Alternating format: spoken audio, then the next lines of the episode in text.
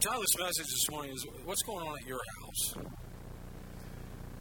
As we sit here, I'd say probably all of us, in some way or other, in some form, we have kids in our lives kid, children, grandchildren, but a lot of you have cousins and whatever, so we, we have children around us. This question applies to the parents and the grandparents and those that are contemplating having children as well. How are those relationships with those young people? My guess is some of us here are in the process of training and raising children, and some of you are perhaps raising your grandkids. So, how's that going for you? On the back of your bulletin, if you have your bulletin in front of it, look at that bulletin. Look at those words. What words would you check to describe your overall relationship with your kids or grandkids? What, which one of those, what, what words would you check? There's, a, there's a, about 12 of them there. And then you might ask, why are we, are we checking it? Because I, I think in some cases, probably all of us at home, there's, there's something we could work on at home. Um, I, I really believe and forgive me for saying this, but is, is there such a thing today as a truly 100% functional home? Is, is there such an animal? I, I don't know. Because as I said before, we, we, as humans, we're kind of messed up, and we things aren't always in, in place, so to speak. One thing about little kids is what I like about them is, is they're honest and they spit things out.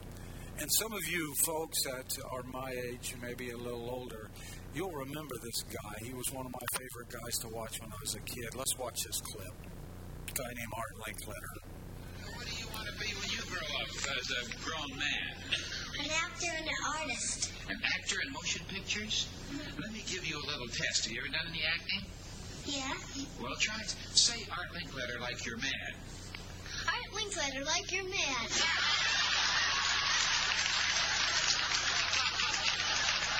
That's good. You're going to be a one What do you think you'll be when you grow up? A bus driver or a pilot. A bus driver or a pilot? Yes. Well, suppose you were a pilot on a big airplane and suddenly all four engines stopped right away. What would you say? I'd probably turn to him and Who's the most important man in the world today, in your opinion? George Washington. George Washington. That's right. He's married, isn't he? Yes, sir. You know who his wife is? Miss America. I bet you before you came down here, they all gave you orders today, didn't they? Very important before you come on a coast to coast show. Paula Brown, what did your parents tell you? Um, to keep my legs together.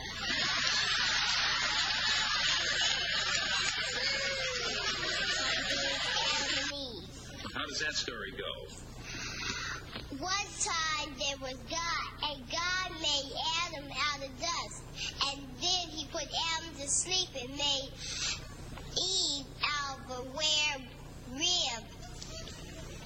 And then God... what kind of a rib? Rare. A rare rib.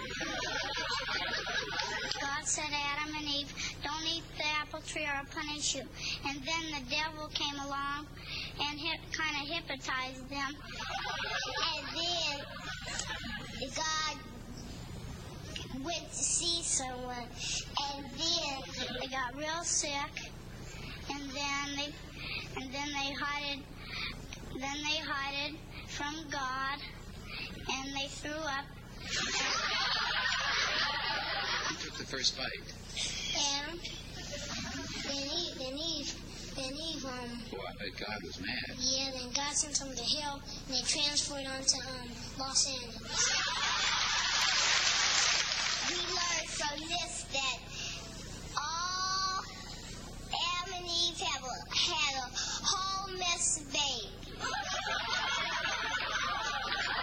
How did God punish Eve? Well, um, he made Adam um, sit down and read the Bible. Write the Bible. Sat down and wrote the Bible. Yeah. What do you do with Eve? He made her what? Oh, a housewife.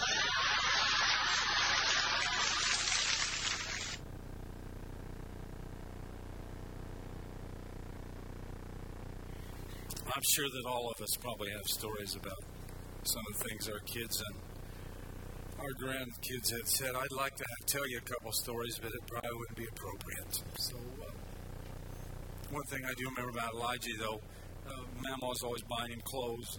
Come up on the porch one day. I don't remember how old Elijah was.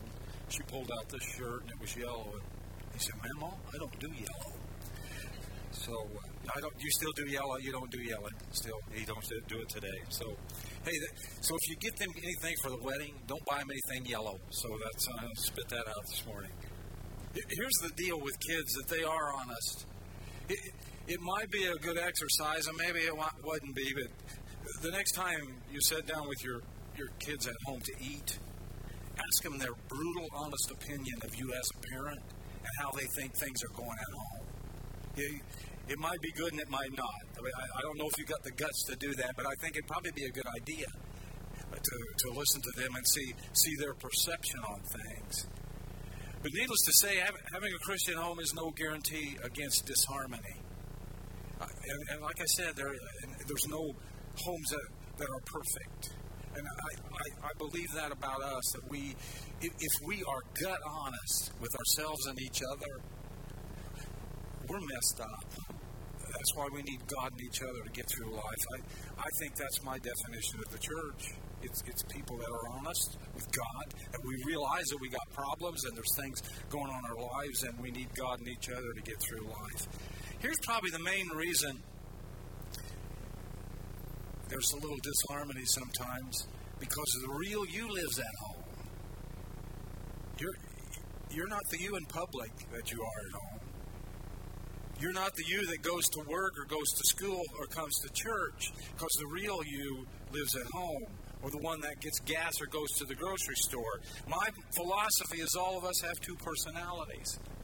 We all have a Jekyll Hyde personality, and the monster lives at home. If you know that story, Dr. Jekyll, out in public, respectable doctor in his community. At night, he'd drink this potion and turn into Mr. Hyde, this monster, and go out and murder people. But they, they didn't know it was him, so to speak.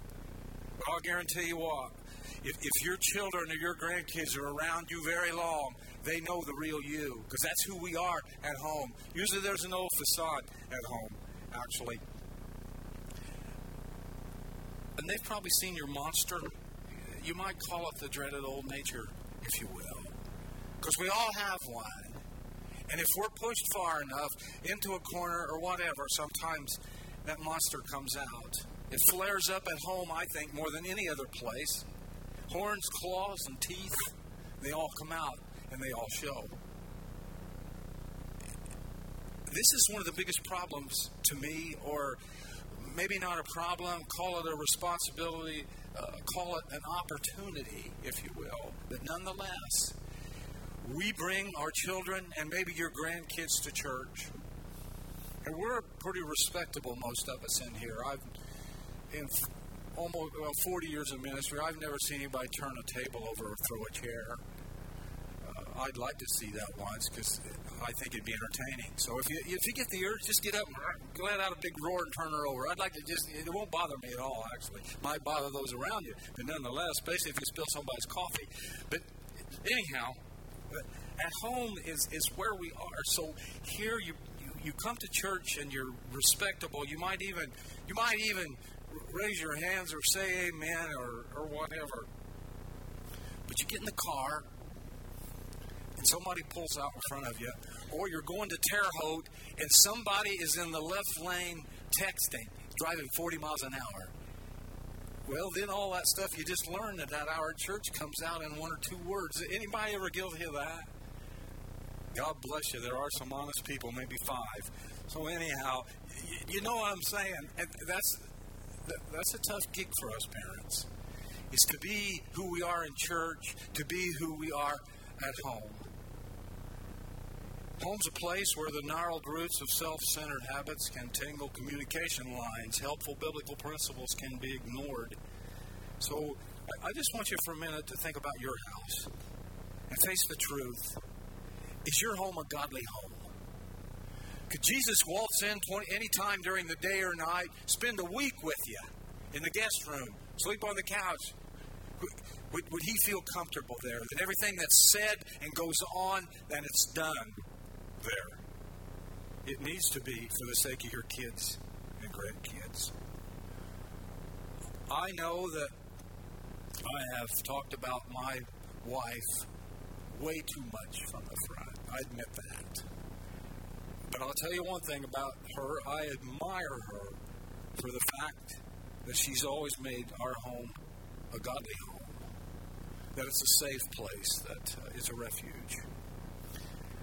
So think about your home and why don't you take some time the next few days even for a single purpose, and that's to evaluate the present condition at your house. And maybe maybe you, the Holy Spirit will help you uncover some things that need to be strengthened, some weaknesses, whatever. Maybe your home needs to be a little more godly, and ask the Holy Spirit to help help show you that and to get a grip on your relationship with your kids. Does your kids know you love them? Do you tell them? You know, that's something I don't think you can continue to assume. You know, I hear people say, well, my kids know that I love them, or my mom and dad, they know I love them. But if you never say it, or if, you, if there's never any action behind it, how do they, I don't think you can assume love. I, th- I think it has to be showed. It's the same way with kids and their parents. So you might think about that. One thing about the scripture, it's honest, and here's three cases that makes us realize that we're not alone in our struggle because even biblical characters had some major problems. Rebecca favored Jacob over, Esau and used him to deceive his father Isaac, which led to a severe family breakdown in Genesis 27. Eli, who was judged by God because of his lack of discipline and failure to stand firm when his boys began to run wild, 1 Samuel 3 11 through 14. Then the Lord said to Samuel, I'm about to do a shocking thing in Israel. I'm going to carry out all my threats against Eli and his family. I have warned him continually that judgment is coming for his family because his sons are blaspheming God and he hasn't disciplined them. So I have vowed that the sins of Eli and his sons will never be forgiven by sacrifices or offerings. And then in chapter 4, verses 10 and 11, we read the Philistines killed Eli's son, Hophni and Phinehas. And then in verse 18, when the messenger mentioned what had happened to the ark, Eli fell backwards from his seat beside the gate. He broke his neck and died, for he was very old and very fat.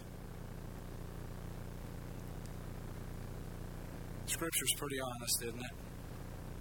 Well, if I fall off backwards out of my chair next week, you can say I'm old, but you can't say I'm fat. So that's the. The trouble was evident at Eli's house, and he did nothing about it. How often do we do that? It, it's called the elephant in the room. That you got this big elephant, which is a problem. It's, it's something that's going on that, that needs to be addressed. But no, you just you pick up the rug and you sweep that big boy under there, and and when you get done, there's this great big lump you can still see, and you have to walk around it, but you're not going to address it. That is that Small problems start out that way, and if they're not addressed, they get huge before it's over. Third example was David, who committed the same sin against his son Adonijah by never restraining him or crossing him throughout his early training. 1 Kings 1 5 and 6. About that time, David said Adonijah, whose mother was Haggith, decided to make himself king in place of his aged father. So he provided himself with chariots and horses and recruited 50 men to run in front of him. Now, his father, King David, had never disciplined him at any time, even by asking, What are you doing? Adonijah was a very handsome man and had been born next to Absalom. You see, no one is immune, not even people in the Bible, not even you. So then, as you move ahead, and when you, you think about where you're at as, you, as a parent or a grandparent, maybe you need, there's some issues maybe you need to address. I found something that I, that I believe is amazing. In 1959, the United States Chamber of Commerce published this article in newspapers across the United States of America. The title of the article is this How to Train Your Child to Be a Delinquent. Number one, when your kid is still an infant, give him everything he wants. This way he'll think the world owes him a living when he grows up. Number two, when he picks up swearing and off color jokes, laugh at him, encourage him as he grows up. He'll pick up cuter phrases that will floor you. Number three, never give him any spiritual training. Wait until he's 21 and let him decide for himself. Four, Avoid using the word wrong. It will give your child a guilt complex. You can condition him to believe later when he's arrested for stealing a car that society is against him and he is being persecuted. Number five, pick up after him his books, his shoes, his clothes. Do everything for him so will he, he will be experienced in throwing all responsibility onto others.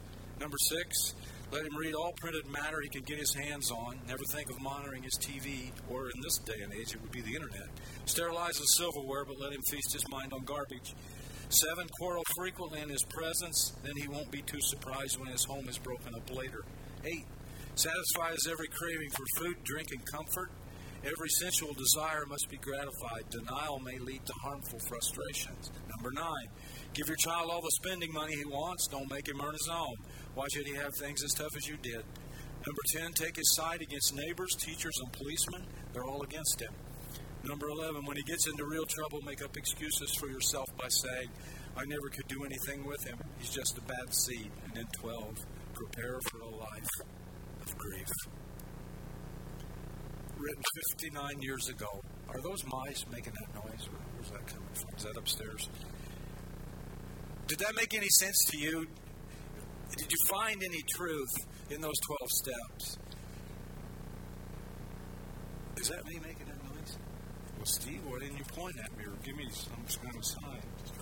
I thought it was him. I'm, I'm sorry, kids. I thought it was the kids upstairs making all that racket. So, well, at least I don't have false teeth, so it's not them clacking. So, it's a, it's okay. It's okay now. So, yeah, that's that's better. I'm, I'm sorry about that. Hey, throw something at me or whatever, make a loud noise. Turn the table over and get my attention. And then, we're going to okay, all right, no problem. When you think about that, did, did it make some of you flinch, maybe, or cringe, or did you think it was too sarcastic or ludicrous or completely outdated? I don't know if you're aware of it or not, but I, I am aware of it. We live in a world where pretty much anything goes.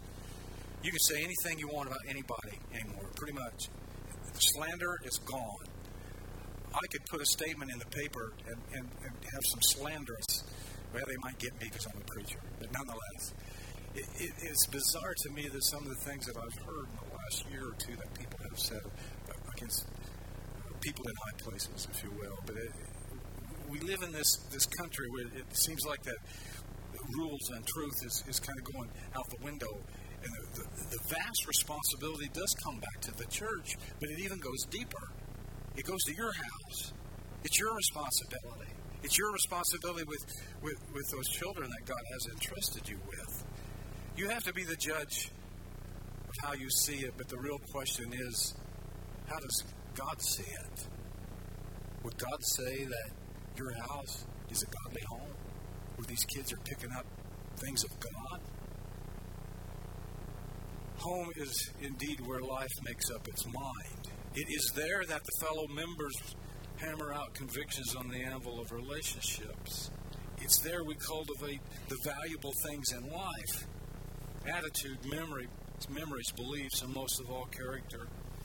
And God has given you that home, and I pray that you might embrace it. And He's given us this home, the church, as well. See, from the very beginning, God has held parents and the home in very high esteem. Actually, it's the building blocks of society. It's the building blocks of His kingdom. Everything starts at home because that, that's it starts with children and it builds upon that. And strong societies are built on strong homes and family relationships. That is that's the way God intended it. And from the very beginning, God has given humans guidelines and instructions on how to make our homes godly. What to teach our children? We teach them about God, and it's up to us to follow these practices and, and do them, actually. Deuteronomy 6 1 through 9 reads like this It's God's call for wholehearted commitment. These are the commands, laws, and regulations that the Lord your God told me to teach you so you may obey them in the land you're about to enter and occupy. And so you and your children and grandchildren might fear the Lord your God as long as you live. If you obey all his laws and commands, you will enjoy a long life. Listen closely, Israel, to everything I say. Be careful to obey. Then all will go well with you, and you will have many children in the land flowing with milk and honey, just as the Lord, the God of your ancestors, promised you. Hear, O Israel, the Lord is our God, the Lord alone. And you must love the Lord your God with all your heart, all your soul, and all your strength. And you must commit yourself wholeheartedly to these commands I am giving you today. Repeat them again and again to your children. Talk about them when you're at home, when you're away on a journey, when you're lying down, and when you're getting up again. Tie them to your hands as a reminder and wear them on your forehead. Write them on the doorposts of your house and on your gates. In the Old Testament, this was the great commandment. It's called the Shema, and the Jews are to recite this daily, 365 days a year, every day. It is making a live, personal, daily commitment to God, heartfelt, for everybody in the home. To the Hebrew, the heart is the center of the human being, and the soul is the source of life and all strength, as it should be with followers of Christ. And the, the total demand of this passage should never be overlooked. Prophet Jeremiah heard these words from God in Jeremiah 31 33. But this is the new covenant I will make with the people of Israel on that day, says the Lord. I will put my laws in their mind, and I will write them on their hearts. I will be their God, and they will be my people. Not only is it to be upon the heart, it may take take it must first place in training children. It's got to be first in conversations at home and outside, from beginning to the end of the day. It should govern senses, control behavior, and direct life at home and community. It is in this spirit that Paul can say, For me to live is Christ. The Word of God was literally in focus all the time. This passage talks about wearing it on the hands and on the forehead and on, on your house. He's talking about phylacteries. There's small leather cases containing this passage together with 11, chapter 11, 13 through 21, Exodus 13, 1 through 10, and 11, 16, written on parchment. They are attached le- by leather straps to the left forearm and the forehead of every Jewish male over 13 at morning prayer except on Sabbath and festivals. The Shema also mentions the home, talks about on the door frames. The same passages were attached in small containers called mezuzah to the doorposts.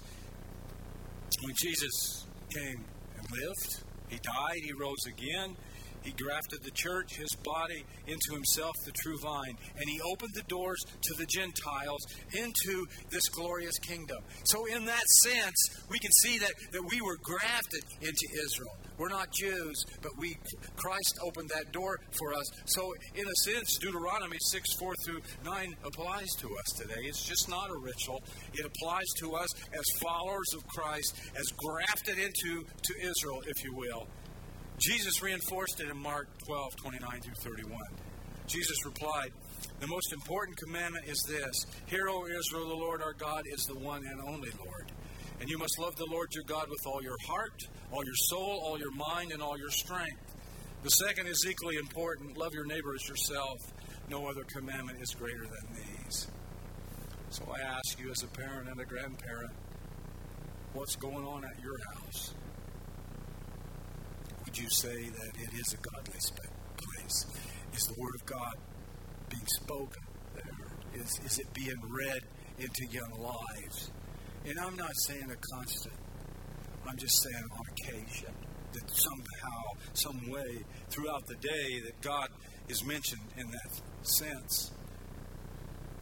In the beginning, God gave Israel, as He now gives us, the pattern, the guide, the instructions on how to make our house godly and what you should be teaching your children and grandchildren. God said, Here are the benefits if you follow His teaching. The benefits. If you do what God asks you to do. You and your family, if you fear and are in awe of the Lord your God as long as you live, you will enjoy life. Are you enjoying life? It's a great way to test where we're at spiritually. Are you enjoying life? Has life become a, a, task, a burden? Is it mundane? Do you hate to get up in the morning? You just go through the motions. You, I believe when we get like that, we got a spiritual problem. Because God has opened up a whole world to you. That when you get out of bed and you, you put on your clothes and you go out into this world, He's given you this huge mission field. Tons of people need Christ. Tons of people need to, to be have somebody have compassion and be kind to them. Maybe it's just a touch or a kind word, whatever. It's this huge adventure that He's opened with windows of opportunity for us to go through. Divine appointments every day set up for us to be Jesus to people. We, we get blinders on and we don't see that, but that is what God had intended. You will enjoy life and live a long life if you follow my precepts, if you stay close to me. And all will go well with you. The Deuteronomy 6, 4 through 9, God's instructions for us today. Hear, O crossroads, the Lord is our God the Lord alone. And you must love the Lord your God with all your heart, all your soul, and all your strength. And you must commit yourselves wholeheartedly to these commands I am giving you today. Repeat them again and again to your children. Talk about them when you're at home, when you're away on a journey, when you're lying down, and when you're getting up again. Tie them to your hands as a reminder and wear them on your forehead. Write them on the doorposts of your house and on your gates. I saw some scripture tattooed on the father and his daughter today. They had just got them. See, I don't have a problem with that. Some people do. Could this mean that? I, don't know. It's something that reminds you of God. I, I, I don't know. I, I, I, struggled in the beginning, but I, it, it, tattoos don't bother me at all, actually. I'm going to get my name and address tattooed on me because I don't know who I am some days. You, you who have small children, I've always said that, and I've read this somewhere that really stuck with me that when you bring a baby into your home, it's like a barbarian that you've captured from some other country that doesn't know your language, your culture, does, doesn't know anything, actually. And you bring this barbarian into your home, and when they keep, keep you up all night for four nights in a row, you really think they are a barbarian. But nonetheless, God has given you this being for you to train, to interject God into, and your thoughts and your love. And it's like a, a, a chunk of wet clay that you mold And my kids are already beyond molding. They're they're out. They're, they're grown, so to speak. But some of you still have children at home. And I'm the first to tell you, I admit I wasn't a very good father. I didn't discipline my kids, and I've said that before, but I, I regret that. But I can't go back and change that. I stand before you this morning and confess it. There was a fault in me. Part of the reason I wanted to be a kid myself and that doesn't work. Kids don't need a best friend, they need a dad. That's the point. I'm just trying to save you some grief, actually. But praise God, my kids turned out pretty good. so I appreciate my wife for that. So, people whom I love, talk about God at home with each other, with your children, with your grandchildren. Read and talk about His Word, His love, His mercy, His grace, and His power, and the future that He has planned for us as His children and make your home godly. This morning, I'm going to ask you as a commitment. I usually don't ask you to do too much, but if you want your home to be godly and you will pray about it, would you stand, please?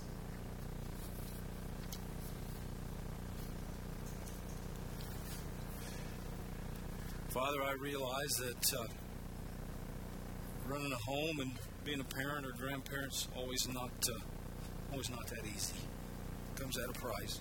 It's a price that we have to pay with commitment and sacrifice, but I have all the confidence in the world with your help that we can all do that. So, right now, Lord, as we pause, I just pray that you'd be with these fine people, each one of them. And think about their kids, and some of them have grandkids, and just show them, Lord, what you might have them to do. And if there's anything in their life this morning that they need to confess and get rid of, that they might do that right now, even as they stand before you, that they might give it to you and have you take it. And say, Forgive me, Lord, for this weakness that I've had. Forgive me for not doing this and not doing that. And just help me to do better. I just pray that you give me instruction in that. And that's, that's what we say. So, right now, Father, I pray for every father in here. Father's Day is coming up. I realize that you have put a tremendous responsibility on men to be the leader of the home, to be the spiritual leader, the one that jumpstarts these conversations, the one that jumpstarts any scripture that needs to be read or talked about. So I pray, God, that you would just instill that in us men. And thank you for loving moms and who has picked up the slack where we have not. Continue to strengthen them. Be with every family here, Lord, and just hold them up to you. Just ask your special blessing upon them. For we ask these things in the precious name of Christ.